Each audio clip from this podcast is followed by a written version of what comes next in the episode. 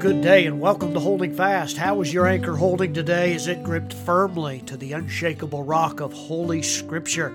It's there that we find an anchor for our souls, and that's why it's imperative that we spend time meditating on that. Great to have you in the podcast today. It's exciting for me to be able to share the Word of God with you. My, my, my, biggest issue is just being able to narrow it down to everything that I'd like to be able to say because the Word of God is so, so rich. I, I'll, I'll never in a 10 lifetimes, a thousand lifetimes, be able to fathom the depths of Scripture uh, because it is the uh, mind of God to the mind of the human race. and so I encourage you uh, to make sure that it becomes a, a dominating theme in your own time uh, that you have God's allotted you here. Well, we uh, are now we're, we're post resurrection. We are meditating on the Word of God in different passages. Last podcast, I was in the uh, Gospel of Ruth. I call it that sometimes, but the book of Ruth, where we saw a a, uh, a, a, foreshadowing of our Redeemer, our kinsman Redeemer, the Lord Jesus Christ, in the form of a person of Boaz. And uh, that was exciting just to meditate on. I wished I had more time there. But uh, as I was preparing for the podcast, I wanted to just return to a passage that I looked at right immediately after the resurrection. We celebrated our Lord's uh, rising from the grave and meditated on the two disciples on the road to Emmaus in Luke 24. Uh, that was so rich. I had like two or three observations that I wanted to make on that.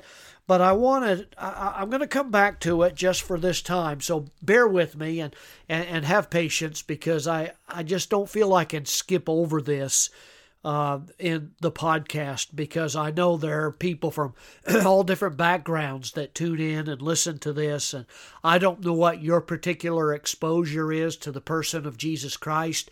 I don't know what your relationship is like with Him. But my advice whoever you might be. Perhaps you just have a surface understanding of who the person of Jesus was. Maybe your your uh, your knowledge of him is limited to storybooks or animated cartoons or maybe a Sunday school class you had when you were young. Maybe you've been studying about the Lord Jesus for many years. Perhaps you're very well versed in who he is and, and you've come to love him. But I'm going to tell you, if you're not careful, uh, you can allow that dedication to Him to slip and your knowledge of Him to become old hat so that familiarity breeds contempt in you. And I want to challenge you. My advice to everybody, it doesn't matter which category you're in on that, and you may be even weighing out uh, whether or not you're going to put your faith and your trust, whether you're going to literally give trust Him with your eternal destiny. Uh, is He safe enough to be able to rely on Him and trustworthy that He can carry you through not just this vale, uh, this valley of life, but the valley of death as well and into eternity?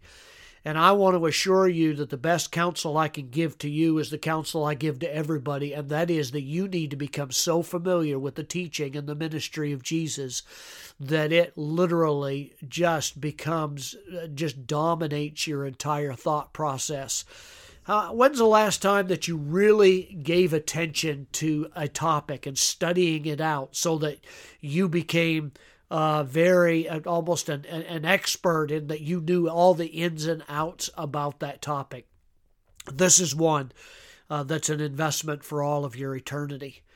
Well, Jesus met with those disciples on the road to Emmaus, and they they walked along the road, and they were in they were uh, lingering in that just ignorance about who he was, and he was invited to come to their home. And as I remarked last time, um, Jesus, their eyes were opened, and Jesus was made known to them when he began to offer thanks for the food that they're about to partake of. They must have often seen Jesus give thanks. Uh, to see him and your eyes be opened, uh, there must have been a significant jolt to their own awareness and recognition that all of a sudden their eyes were open, and here is Jesus, one who they didn't expect that was the last thing that they expected when they set out on that seven mile journey to Emmaus. And here he is, and he's offering a subtle rebuke, maybe not so subtle from their viewpoint, but a subtle rebuke that probably they had heard at another another juncture in their walk and ministry with the Lord. But he said in Luke 24 and verse 25, Then he said unto them, O fools and slow of heart to believe all that the prophets have spoken. Ought not Christ to have suffered these things and enter into his glory? Now, you think about that just for a minute. Essentially, what Jesus was saying here is that you've missed some very important teaching from the scripture you have glossed over some things because of your presuppositions and your understandings about who the who the Messiah would be to the point where your eyes have been blinded about what the Old Testament, what the prophets, what the preachers that God sent, what they were plainly saying. And you know that ought to breed a little bit of fear in us that we come humbly and and allowing the Word of God to speak to us without preconceived ideas of what we expect God to do. And I think that's a significant reminder to us, even in these disciples. There's no doubt that they loved the Lord, there is no doubt that they wanted to know God better. I mean, after all, they were disciples of Jesus. They expected thing, great things of Him, but he did, they didn't expect Him to do uh, what He actually did. And the reason is is because the scriptures uh, were closed off to them by the teaching that had been given. And so Jesus took the opportunity in verse 27 and beginning at Moses and all the prophets, he expounded unto them in all the scriptures the things concerning himself. Now, listen to me today, uh, folks. If you read the Bible and you don't find Jesus, you've missed the point. I mean, you need to go back and do over. Try again. I will often recommend that people read repetitively through the Gospels for about six months and then, or maybe nine months, and then go back and begin their plodding through the scripture, even in the Old Testament. Because, as one man said, standing somewhere in the shadows, you're going to find Jesus. Because clearly, if Jesus took them back to the Old Testament, my, I would love to have heard that, uh, back to the Old Testament, that he was revealing things that probably were staggering to them when they heard it. He's there in the prophecy throughout the Old Testament. He's there in the teaching and the precepts of the wisdom books. He's there in the parables. He, he's there in the poetry. Uh, he himself challenged the people, even of his day when he was walking this earth. Do you remember that when he told the, the uh, religious leaders of the day in John chapter 5, verse 39? You're, ye search the scriptures, for in them you think that you have eternal life. And listen to what he said. And these are they which testify of me. You know, I've been a pastor uh, long enough to know the Bible really does become such a rich, full book when you find Jesus in it and look for Him. Uh, it doesn't matter if you're in the Old Testament or if you're in the New Testament. Uh, Jesus is there, and there will never there will never be lasting joy in your life without Jesus.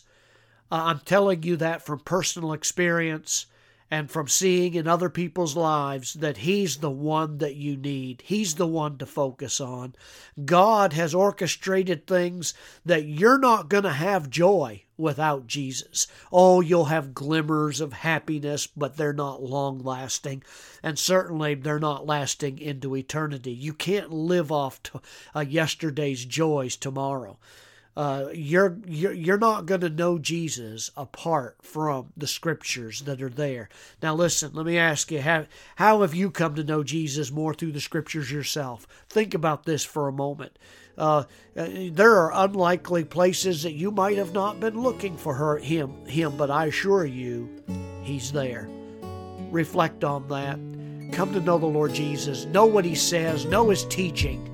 Humble yourself before it and just remember, He is still the King of Kings and Lord of Lords, and He loves you today. God bless you.